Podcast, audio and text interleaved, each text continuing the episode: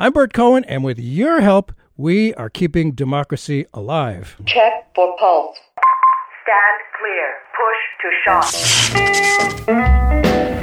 America's fascists are those people who think Wall Street comes first and the American people come second. What we've really seen is a financial sector that's gotten out of hand, has much too much of a role in this country. What Putin is trying to do and what Trump is trying to do is undermine faith in our government. An absolute typhoon of terror against African Americans. There's a huge gap between public opinion and public policy that people don't feel that they can do very much. I speak tonight for the dignity of man. Well, we're way past 1984. As the president's spokesperson, Rudy Giuliani, put it recently, the truth is not truth.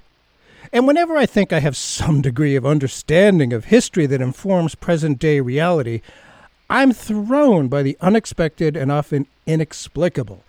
Political cultures and nations themselves rely on a glue of common understanding of what is true. So what happens when that essential glue itself is attacked? Who would have imagined that there'd be powerful forces intentionally seeking to replace truth with untruth in people's minds, making demonstrable reality become equal in value to mere feelings, being educated equal in value to ignorance, and making it so that a lot of people don't even care? It's almost beyond belief that evolution is once again under siege nearly a century after the Scopes trial. Logic is being displaced by simplistic, reassuring beliefs. This is amazingly what has been happening with startling success. Forces like Fox News and Steve Bannon have generated, whipped up, and exploited confusion in the minds of millions of Americans, resulting in a lot of citizens preferring the comfort of simple, easy answers instead of the troubling realities of our actual complex world. Our guest today, clinical psychologist, attorney, and political activist, and now author Bryant Welch, out of a concern for the effects beyond political to psychological, writes about that long-term effect all this is having on the stability of the American mind itself. His new book is called State of Confusion, Political Manipulation and the Assault on the American Mind. Longtime political strategist Robert Shrum says of this book, Bryant Welch makes a fascinating and compelling case that right-wing politics has subverted our democracy by infecting us with a form of national political neurosis. That's an intentional infection. In this new book, our guest Bryant Welch explains how and why Americans must act to fight back against this harmful manipulation. Bryant Welch, thanks so much for being with us on Keeping Democracy Alive. Thank you, Bert. It's a pleasure. Appreciate your inviting me. Bryant Welch is a nationally renowned clinical psychologist and attorney. Interesting combination. He lived in Washington, D.C. for 17 years, where he served as first executive director for professional practice of the American Psychological Association. He oversaw organized psychology's most impactful advocacy era, leading successful efforts to expand access to psychological care and using psychological understanding to combat human rights abuses in many settings. For these efforts, he's received numerous awards and was an outspoken opponent of the APA's involvement in human torture under the Bush administration. And speaking of George W. Bush, you first published this book in 2008. Has there been a discernible change over the decades since in terms of the state of confusion and the assault on the American mind itself? I'm afraid there has, and that's really why I issued the second and updated version of State of Confusion. The simple way for your listeners to get a measure of that deterioration, very quickly hold up in front of yourself an image of George W. Bush, and now replace that with the image of Donald Trump. That is a very good measure of the deterioration that's taken place in the functioning of the American mind. And in the first version of State of Confusion, I expressed an alarm and talked about the many variables in the mind that were contributing to this problem, and, And as I said at the time, those problems would not go away when George Bush left office. In fact, unless they were interrupted by an increased awareness of the mind, that they would only deteriorate and we would get someone like Donald Trump. And unfortunately, that's where we are. So in the new version of State of Confusion, I take these same psychological variables and show the deterioration that's quite marked, as I think one can see when they just contrast their feelings about George W. Bush today and their feelings about Donald Trump. Yeah, a lot of us really didn't like George W. Bush, but there's just no comparison in so many qualitative aspects. I wonder about the vastness of the internet and social media and its effects on conceptions of truth and conceptions of reality. On those platforms, people can say and do anything, and people believe much of it. And it degrades truth. One satirist put a quote from Abraham Lincoln on social media, in which our 16th president is quoted as saying, "The problem with quotes on the internet is that it's hard to verify their authenticity." Obviously, that's a joke. Let me start by asking how much you think social media, which has really expanded since the first version of the book, has undercut a commonly shared understanding of truth and reality. That aspect alone. Yeah, no, it exacerbates and facilitates the kind of problems that I described in the first version and that I talk about and amplify in the second version of the book. Mass media has given all manner of individuals direct access to the American mind. The most important example early on of this was the 1960 Nixon-Kennedy debates, where for the first time, instead of reading about candidates or maybe seeing them from a distance and a small percentage would hear them speak or listen, now you had a television set that would go right close face up to John Kennedy and to Richard Nixon. Now, the quality of experience that created was extremely visceral. You think of what it felt like to experience John Kennedy, who was handsome and suave, and then Richard Nixon, who was sweaty and jowly. Now, unfortunately, with mass media, we're now making our decisions on the basis of those kinds of very subjective, visceral, in our body kinds of sensations. So people come up with a feeling state, and then they look for reasons why they have them, but it's that primal and primary feeling state that is driving the way the mind functions and the experience people get when they're with a political candidate. Social media has just taken that phenomena and it just exploded it. So it's gone up exponentially, and it's facilitated a new problem. The biggest task the mind has is to formulate our view of reality. You're referring to it as truth, and truth is what we think is real. That is a product of the mind. We think of reality as just being something out there that we just discern and see. But it's much more complicated than that, because there's a whole lot of reality out there for the mind to have to sort through and organize into one's own reality sense. When the mind struggles to do that, when things get too complex, when people's minds are traumatized by life events and the breakup of the family and the community, it doesn't do that reality formation very well, and it tends to get dependent on external figures. It can be a demagogue, it can be a strong-sounding political commentator. They look to someone else to tell them what's real. And this is where social media comes in, they don't want to threaten themselves and their sense of reality by hearing different points of view, so they tend to dial in the reality that they want to hear, mainly because it will fortify their own. Mm-hmm. When the mind is struggling to create its reality, it gets very anxious, and it will do anything to avoid that, including buying into a pseudo or fake reality. So it's been intentional, this confusion, pushing the confusion, and what you're talking about does relate to the founding of this country, which was based on the idea that self-government is something we want to do, that it's something essential, and that freedom does require responsibility. And it's not easy. It's not a spectator sport, as many people have said.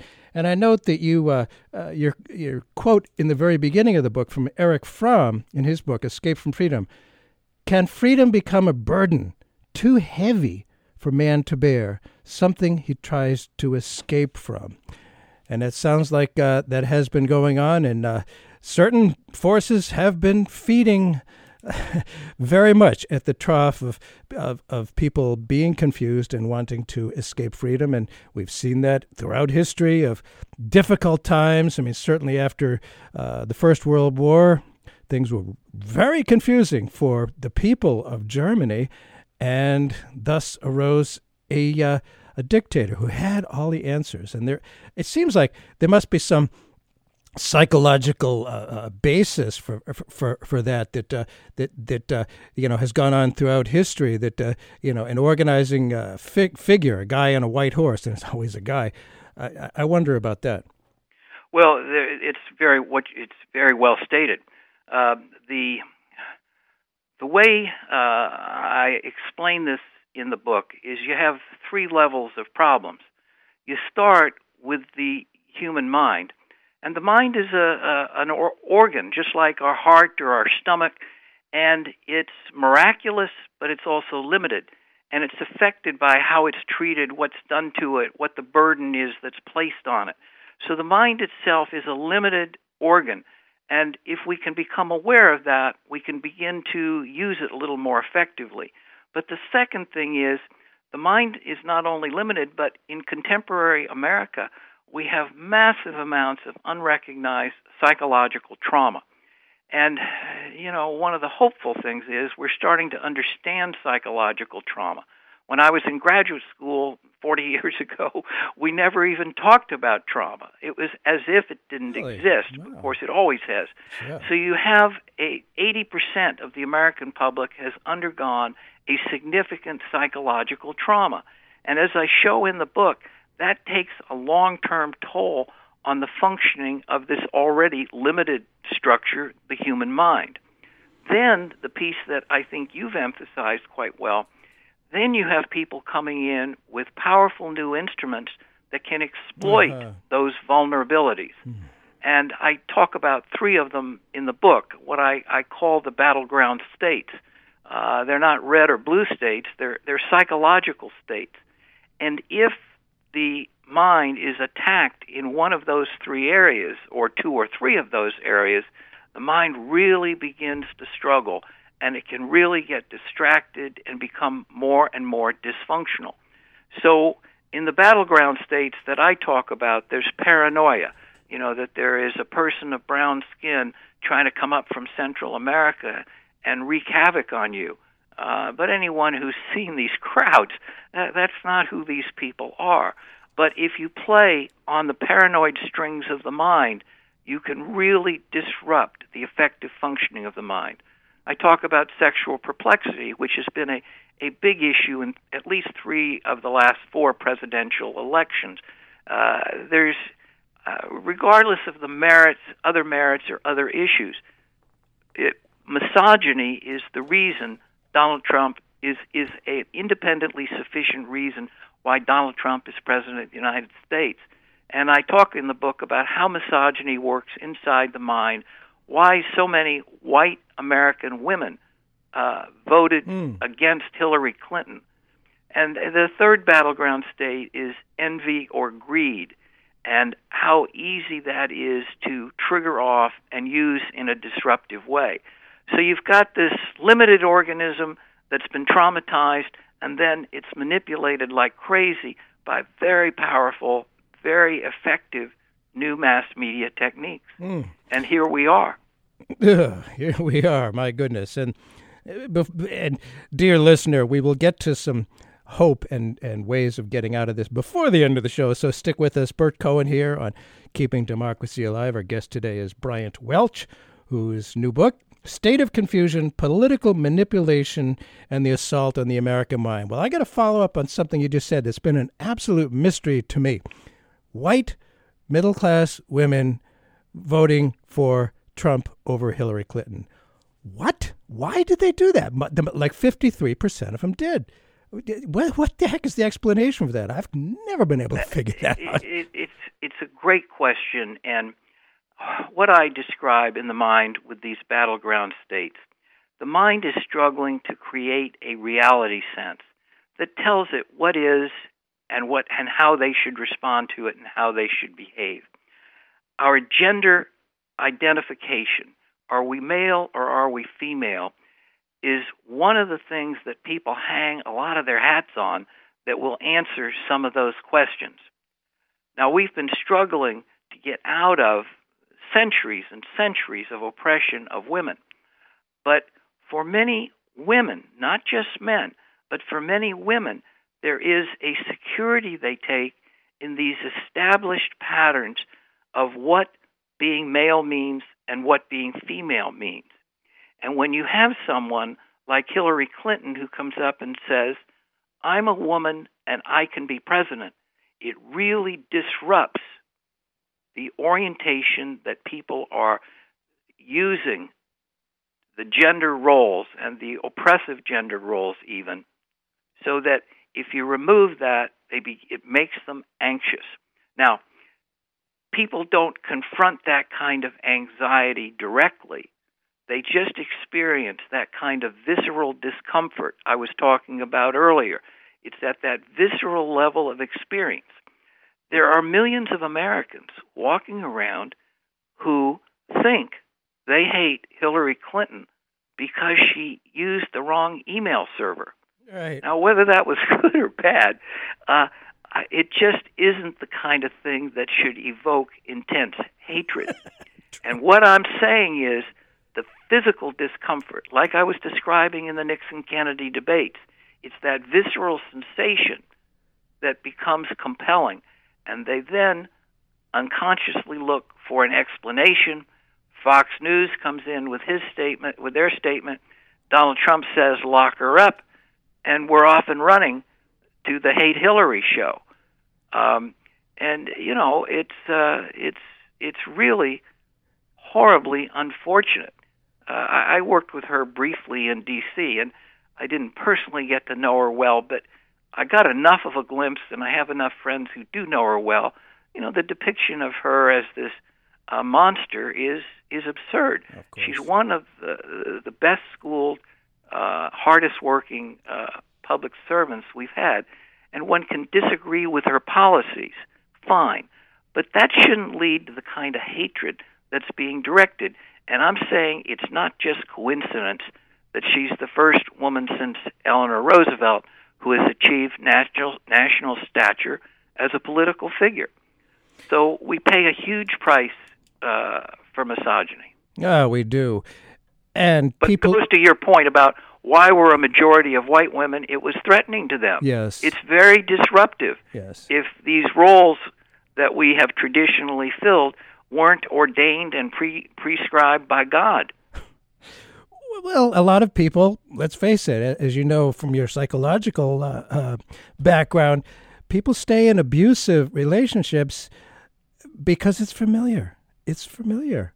And I guess this, you know, it's hard to break out of that. Freedom, you know, freedom is a hard thing. It's challenging. It's so much easier to be a subject and do what your fearless leader tells you. And I see an awful lot of that.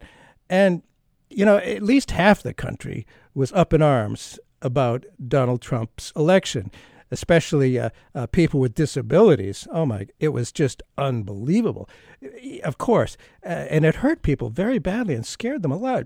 And fear is important. You're quick to note that Trump is not the problem, but he's a symptom of a much larger problem. What is it that really led to his election? How did we get here? This could be a long discussion. I think your examples set up the answer for me very well. What Trump did with his attack on, but literally in a press conference, you know, attacking a reporter with a disability, what did that do? Well, in fact, what Donald Trump has offered to the American public is a kind of visceral experience. Again, the kind of thing I was talking about that John Kennedy did. He offers them a visceral experience that is gratifying for them. Now, why? Well, you've got... It seemed that this country was making progress in social issues. And, we can pejoratively call it political correctness or what have you. But being able to tolerate differences and to understand that someone with a different color skin is our brother and our sister, that is psychologically challenging. Now, for millions of Americans, they did not own the kind of political progress we were making. It was creating pressure inside them. And what Donald Trump did is come along and say, come on, guys, you can all indulge yourself. You don't have to put up with this. Look at me. If I want to grab a woman by her genitals, I grab a woman by the genitals. If I want to eat 12 cheeseburgers a day and drink 6 Diet Cokes, I do it. If I want to have a temper tantrum at the United Nations, I go ahead and I do it. You can just go with whatever primitive impulses you have and don't let the bastards grind you down. That's the message that Donald Trump gave to people. Now, for a mind that is taxed and overburdened and flagging, that feels like a tonic. It feels like a magical elixir. Mm-hmm. This is what a lot of despots have done over the ages. And so Donald Trump, for these people, is a hero. He's a liberator because they no longer have to go through the mental discipline of dealing with the complexities of understanding that differences are something that we have to tolerate and learn to love. And he excuses us from that burden. So for a lot of people, this is a magic elixir. Wow. Magic. Yes, magic is so much more fun than science, and it's always appealed to people. In preparing for this discussion, I was reminded, back in the 1980s, when an old friend who was long since departed, he was a Unitarian Universalist minister. Bob Carnan was his name. He said to me, Bert, there's only two things that motivate people in politics, fear and reassurance. And I believe he was right. How does this quote mesh with your findings? Well, I think it is very, very pithy.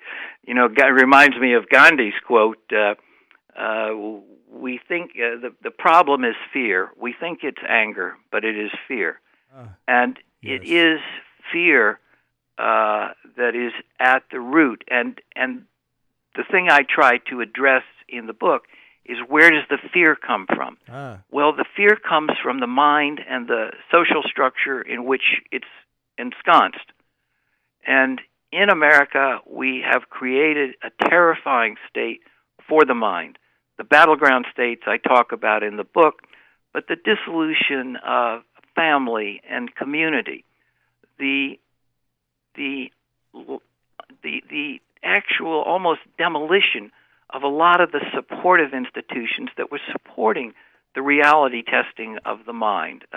You look at all the professions, every one of them has been under a significant assault.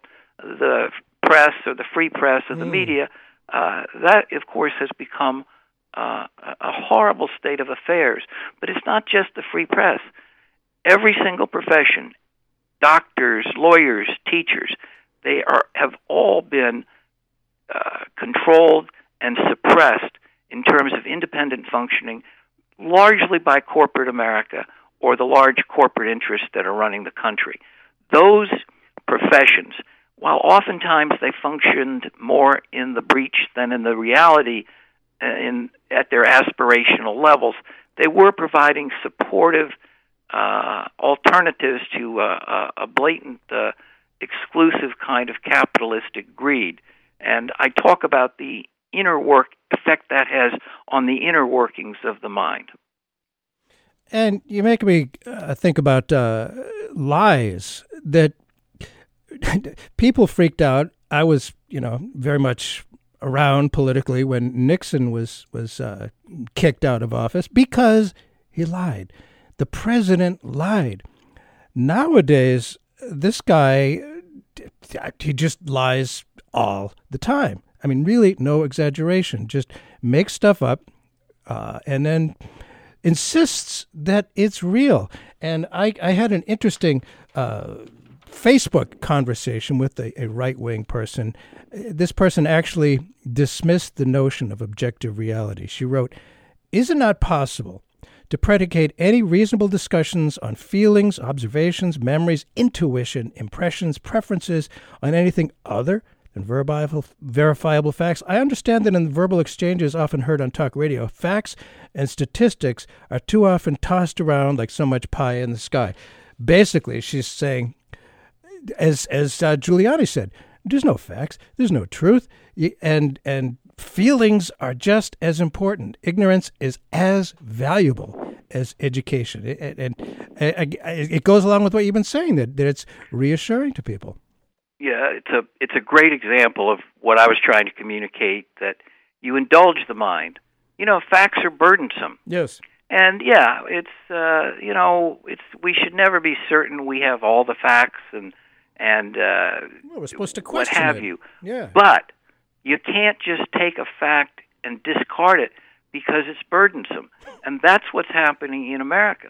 And the danger is at some point we can become a country that is so psychologically incapable of lifting that burden that we're no longer able to function as a democracy. Right. And that's the Eric Fromm quote, that it is taxing. It requires a mind that is able and willing to struggle with coming up with the best version of truth that we can, rather than turning it over to someone who is just making it up as he goes. Oh, why not make it up as you go? It's so much more fun. You know, I'll tell you your example, Bert, if I could, sure. Of lies. One of the things that was striking to me in writing the second version of the book, if you look at the lies of the Bush administration and you compare them to the lies of the Trump administration, I went on in the first book about Karl Rove and the elaborate, ingenious, intricate ways in which he deceived people in the support of basically a right-wing agenda. Yep. However, now you take Kellyanne Conway or you take any information coming out of the White House, they don't go to that trouble anymore. They don't have to go to the trouble of weaving elaborate webs of deceit. They simply stand there and they act as if, with their facial expression, they know what they're talking about and they're telling the truth.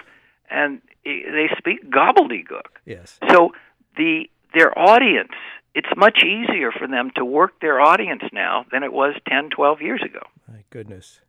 Yeah, and again, it's image.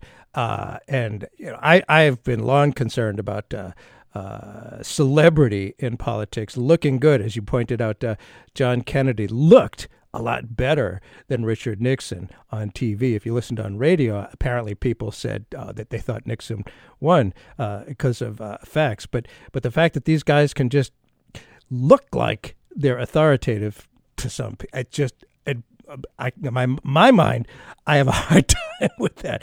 You point, and as you said, you know, Donald Trump is not the problem. He's a symptom of a much larger problem. And you point back to the Reagan era and Gingrich's politics of anger as a major turning point for the American mind.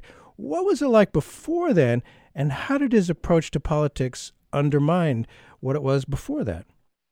Well, let me give you, just as a starting point, let's take just before Reagan, let's take when Richard Nixon was president.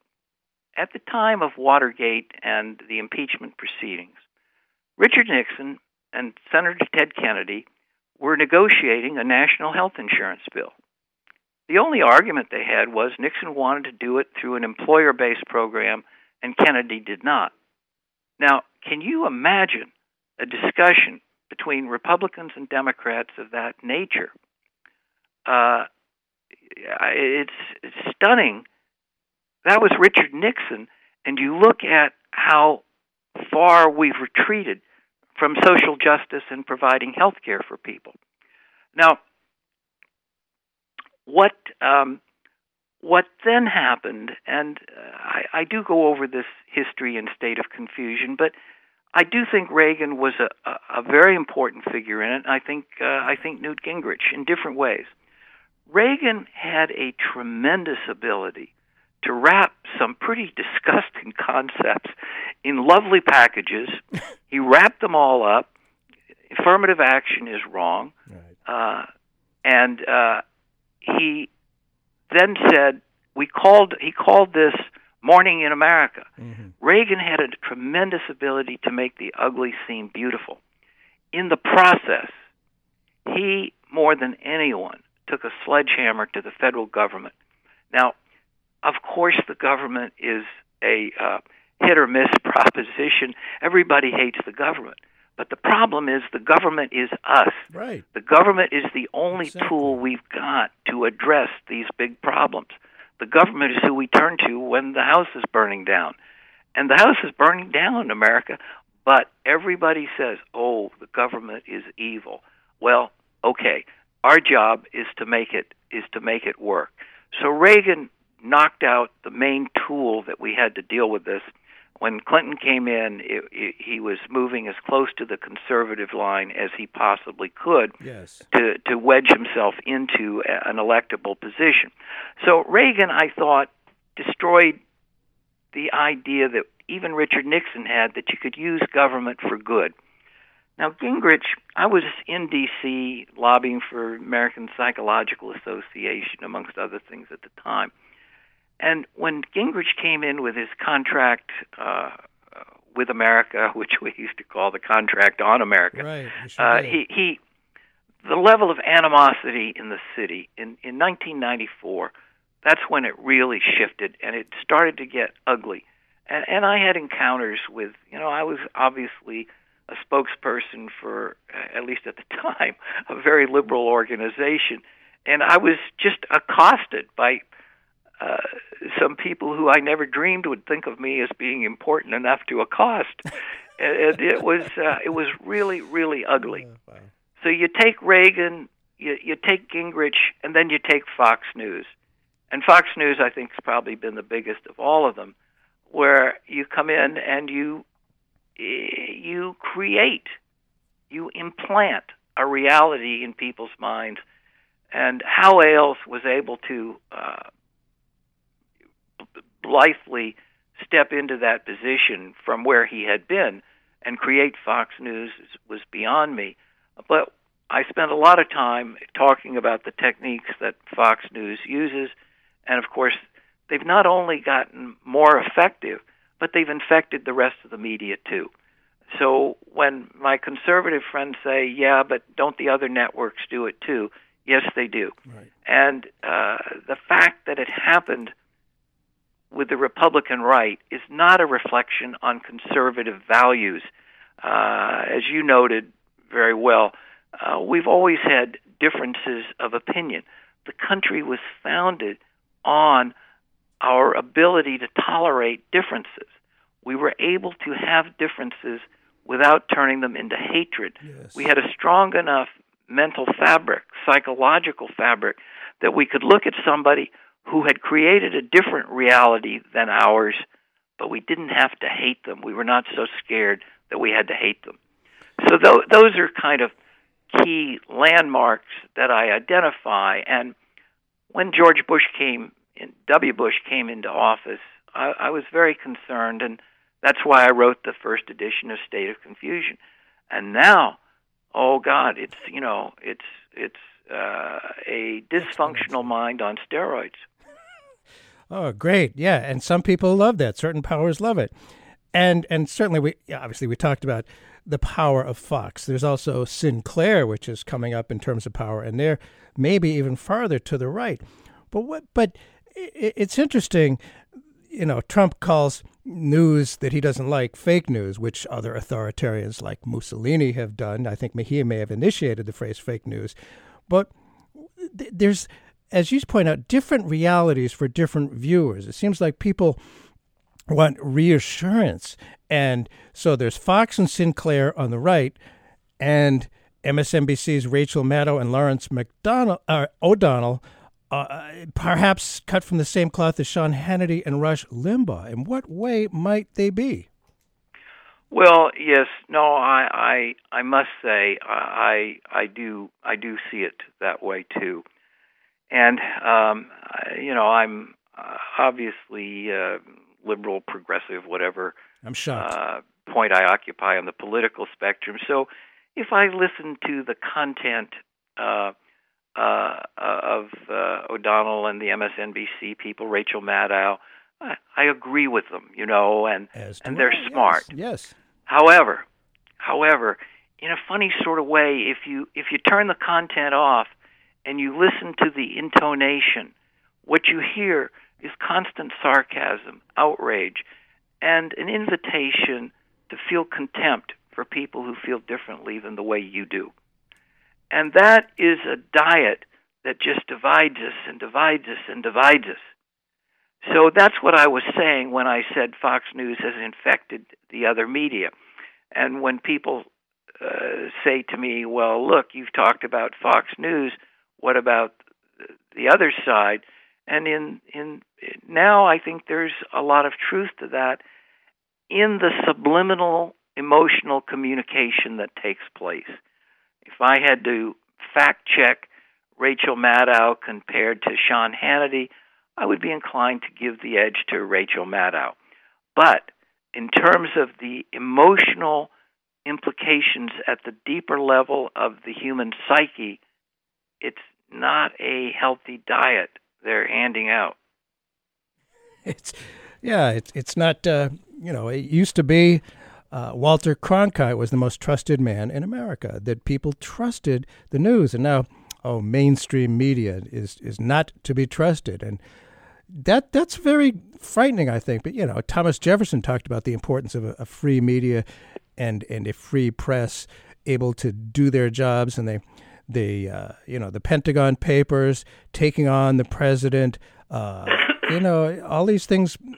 I think a lot of us consider the whistleblowers to be heroes, but my sense is that that's changed quite a bit. I mean, there's Edward Snowden, who discovered the truth, the ugly truth, the uncomfortable truth, and I've heard people say they'd like to take him out and shoot him because it just upsets their beliefs. Go ahead. It's interesting. As you started, my thoughts went to Snowden too, and I don't usually think about him that much, but your comments led me right there as well, and. Yeah, and his, relationship is the connection with the Donald Ellsberg of his era. Right.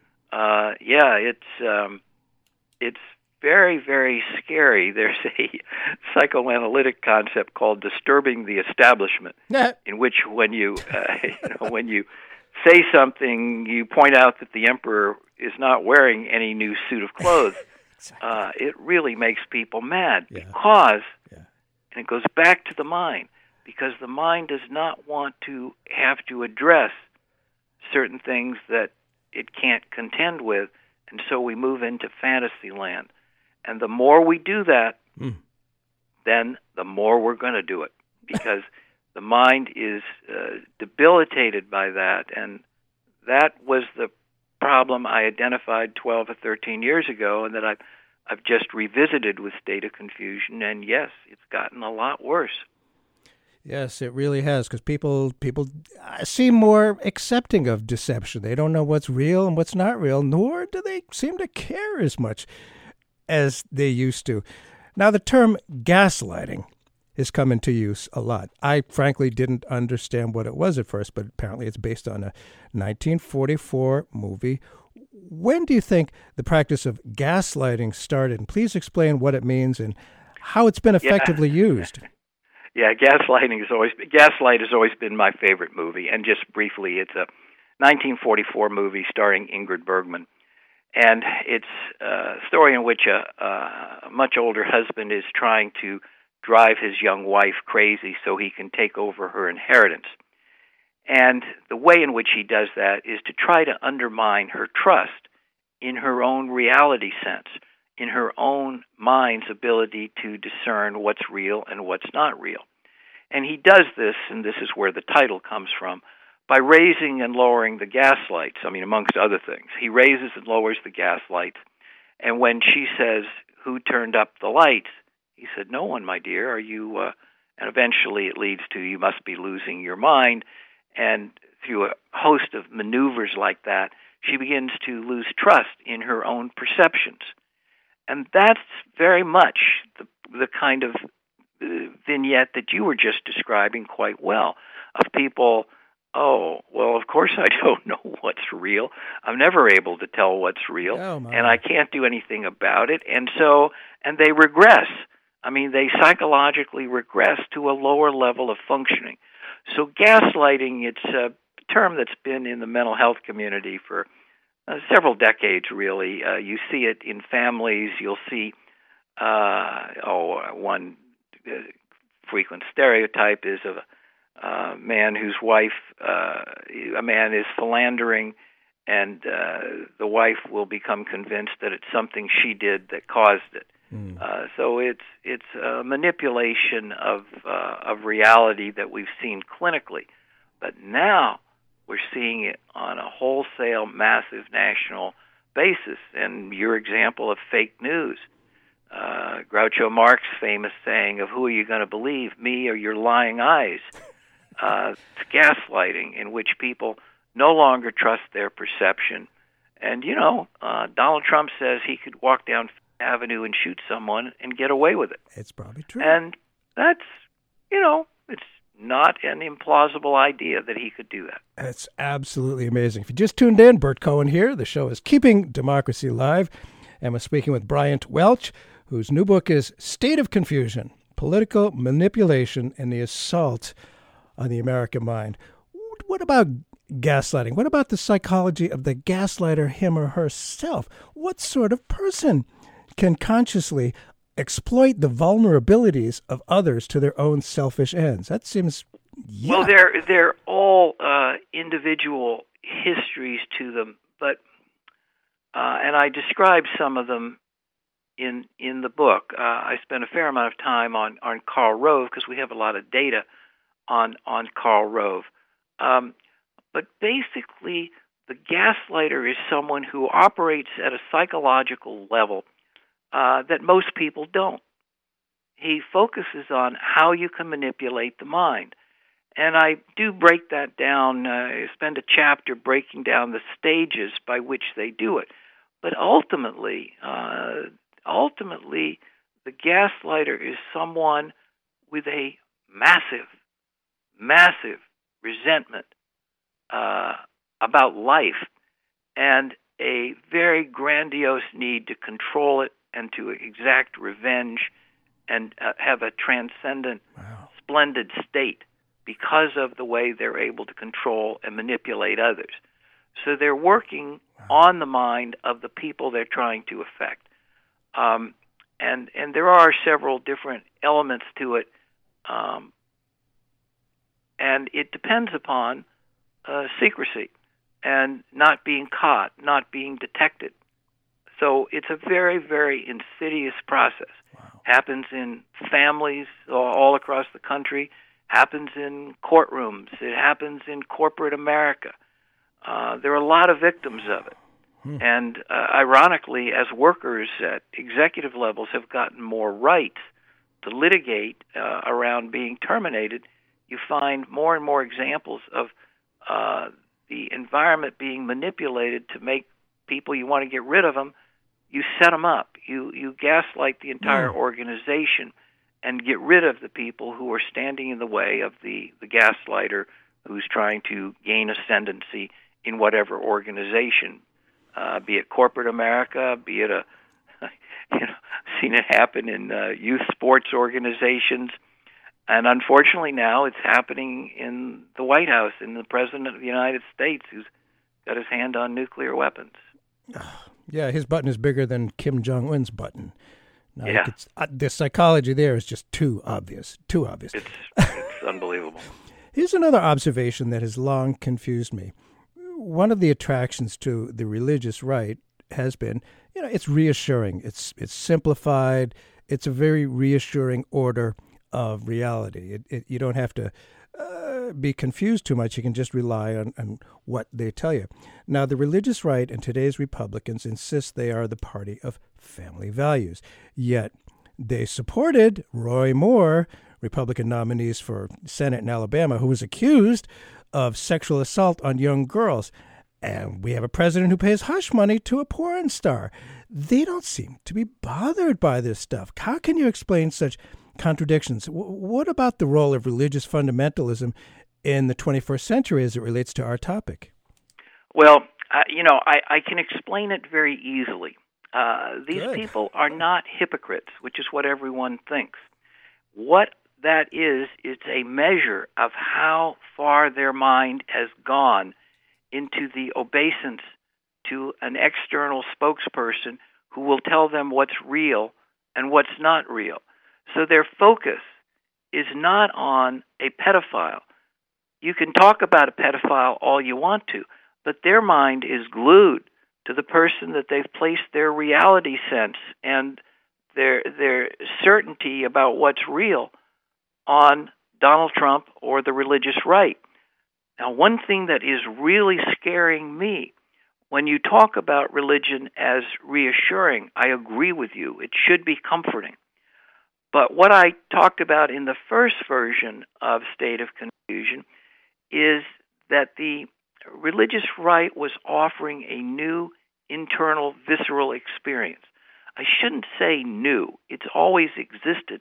But there was an increase in the kind of ecstatic experience that people were finding in their religion. And it was that state of ecstasy, the exaltation, that I think was critical to the reestablishment and the growth of the religious right. Now what worries me is that ecstatic experience has been taken out of the hands of Pat Robertson and the big-name evangelical people, and it's being put into the person of Donald Trump. Donald Trump gives them that ecstatic experience. Ah. And then you can talk about separation of church and state all you want to, but it's ecstasy. It's an ecstatic experience that is affecting people. It doesn't have rationality to it. It has an inner state of liberation and exaltation. And that's what you see when you go to the Trump rallies. That's what, we saw harbingers of it. I think it was the 2004 Republican convention. Was it 2000, or maybe it was 2008, of people sitting there chanting, drill, baby, drill. You know, that was an exalted, ecstatic state that crowd was in. Very simplistic, that sure. If once the fire of religious ecstasy jumps the line and moves into the White House, oh, it's Katie bar the door. Interesting, yeah. It just it takes over, and it's kind of fun. I can see that. And if anybody's ever been to political rally of any sort, there is a certain ecstasy about it. Boy, that's interesting stuff. Now, how do the needs of Trump supporters compel them to accommodate or overlook what to many are such glaring character flaws and logical inconsistencies? I guess that's kind of what you're talking about. Here's the menu, Bert. Okay. I'm going to give you a plate of food in which you can think about Roy Moore as a pedophile or Donald Trump as a self-absorbed excess consumer. Or you can have the ecstatic experience we were just talking about. Now, which plate of food would you like? And that goes back to what I was describing with Nixon and Kennedy. You can have, it's the inner visceral state. And those are the battleground states that I talk about in State of Confusion. It's the experience, and it can be distilled, it can be taken apart, it can be looked at, And that's what I'm trying to do in the book.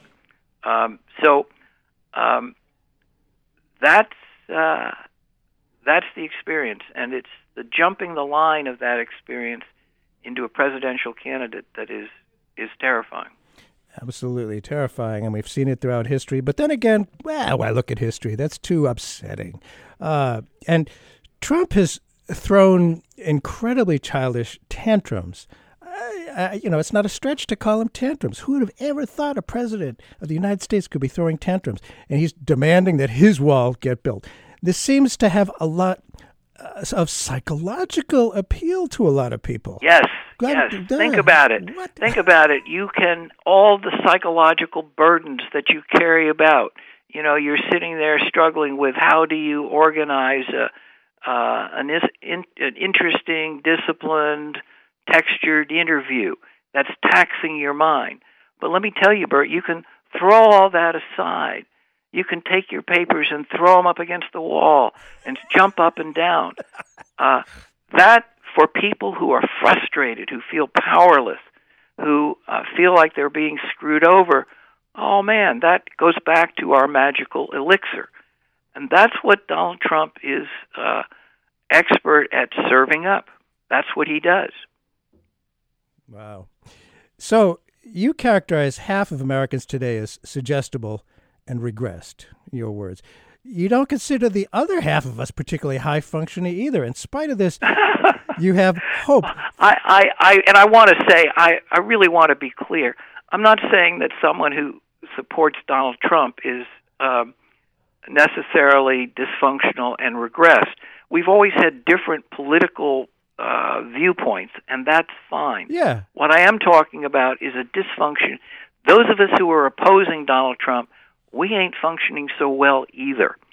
And I think we have had a hard time. We're having a hard time lining up a candidate. We're having a hard time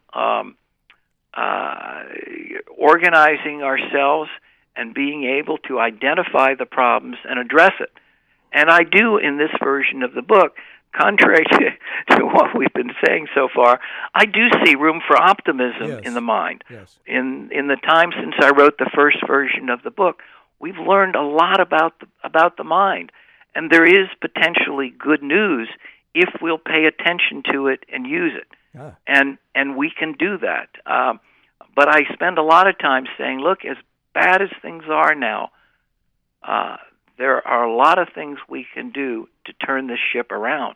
Yes. We don't have a lot of time, and we may not have enough time, but we've got a shot at it if we will pay attention to the mind, what we know about the mind. And we're very lucky in that regard because, honest to goodness, I think we can solve half of the problem just with awareness.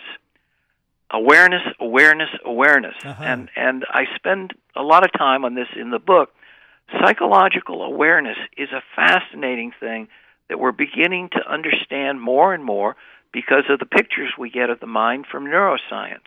Hmm. My neuroscientist friends have a saying, if you can name it, you can tame it.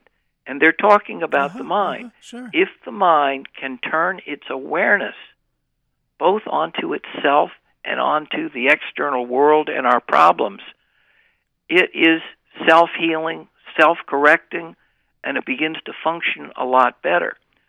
So there is a lot of good news coming out of neuroscience.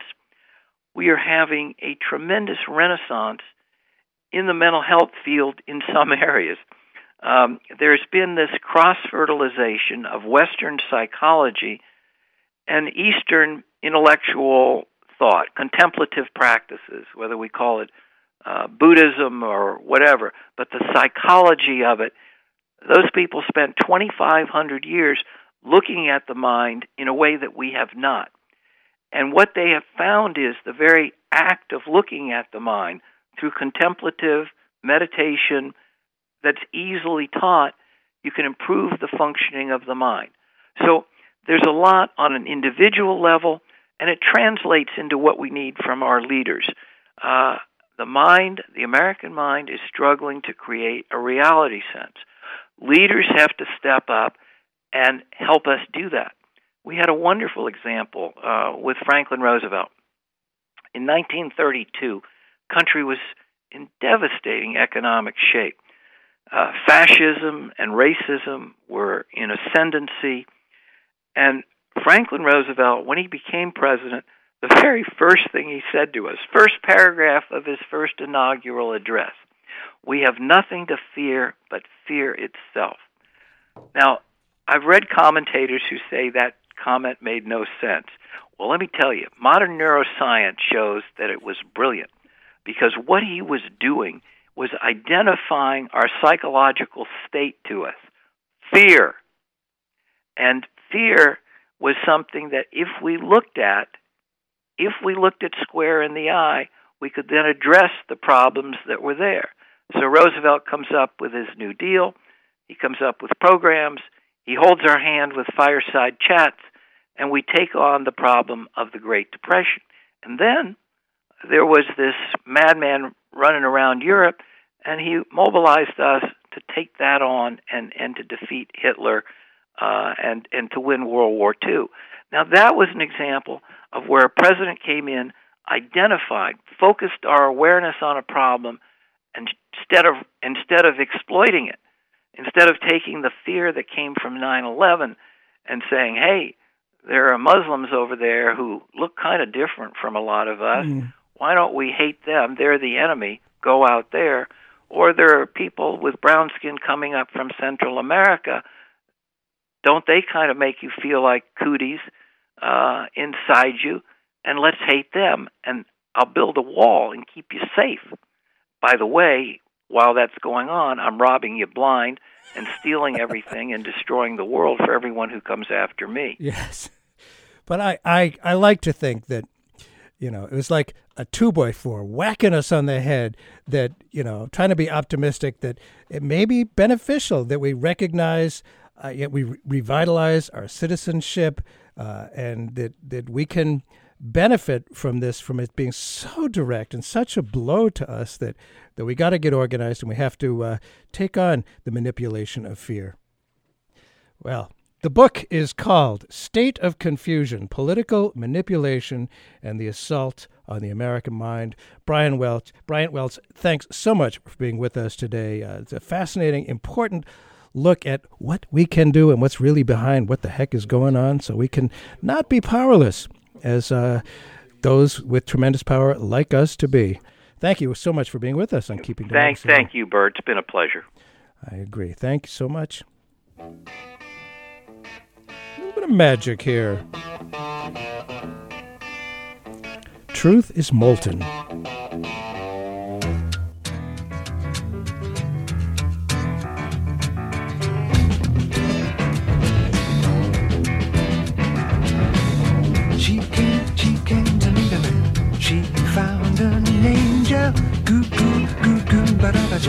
What's his name now? Goo goo goo goo barabajaggle. What's his name now? Goo goo goo goo barabajaggle. What's his name now? He very wise in the huddle. Scott Joe Corner.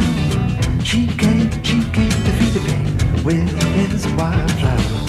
Goo goo goo goo barabajaggle. What's his name now? Goo goo goo goo barabajaggle. What's his name now? Goo goo goo goo barabajaggle. What's his name now? Goo goo goo goo barabajaggle. What's his name now? Fine a celadine. He prepared for her. Cheat to make a fee while incense burned. In love pool eyes flood feathers after the struggle. The hopes burst and shot joy all through the mind. Sorrow more distant than a star, multicolor run down over your body, then the liquid passing all into all. Love is hot. Truth is molten. True to the song singer, while the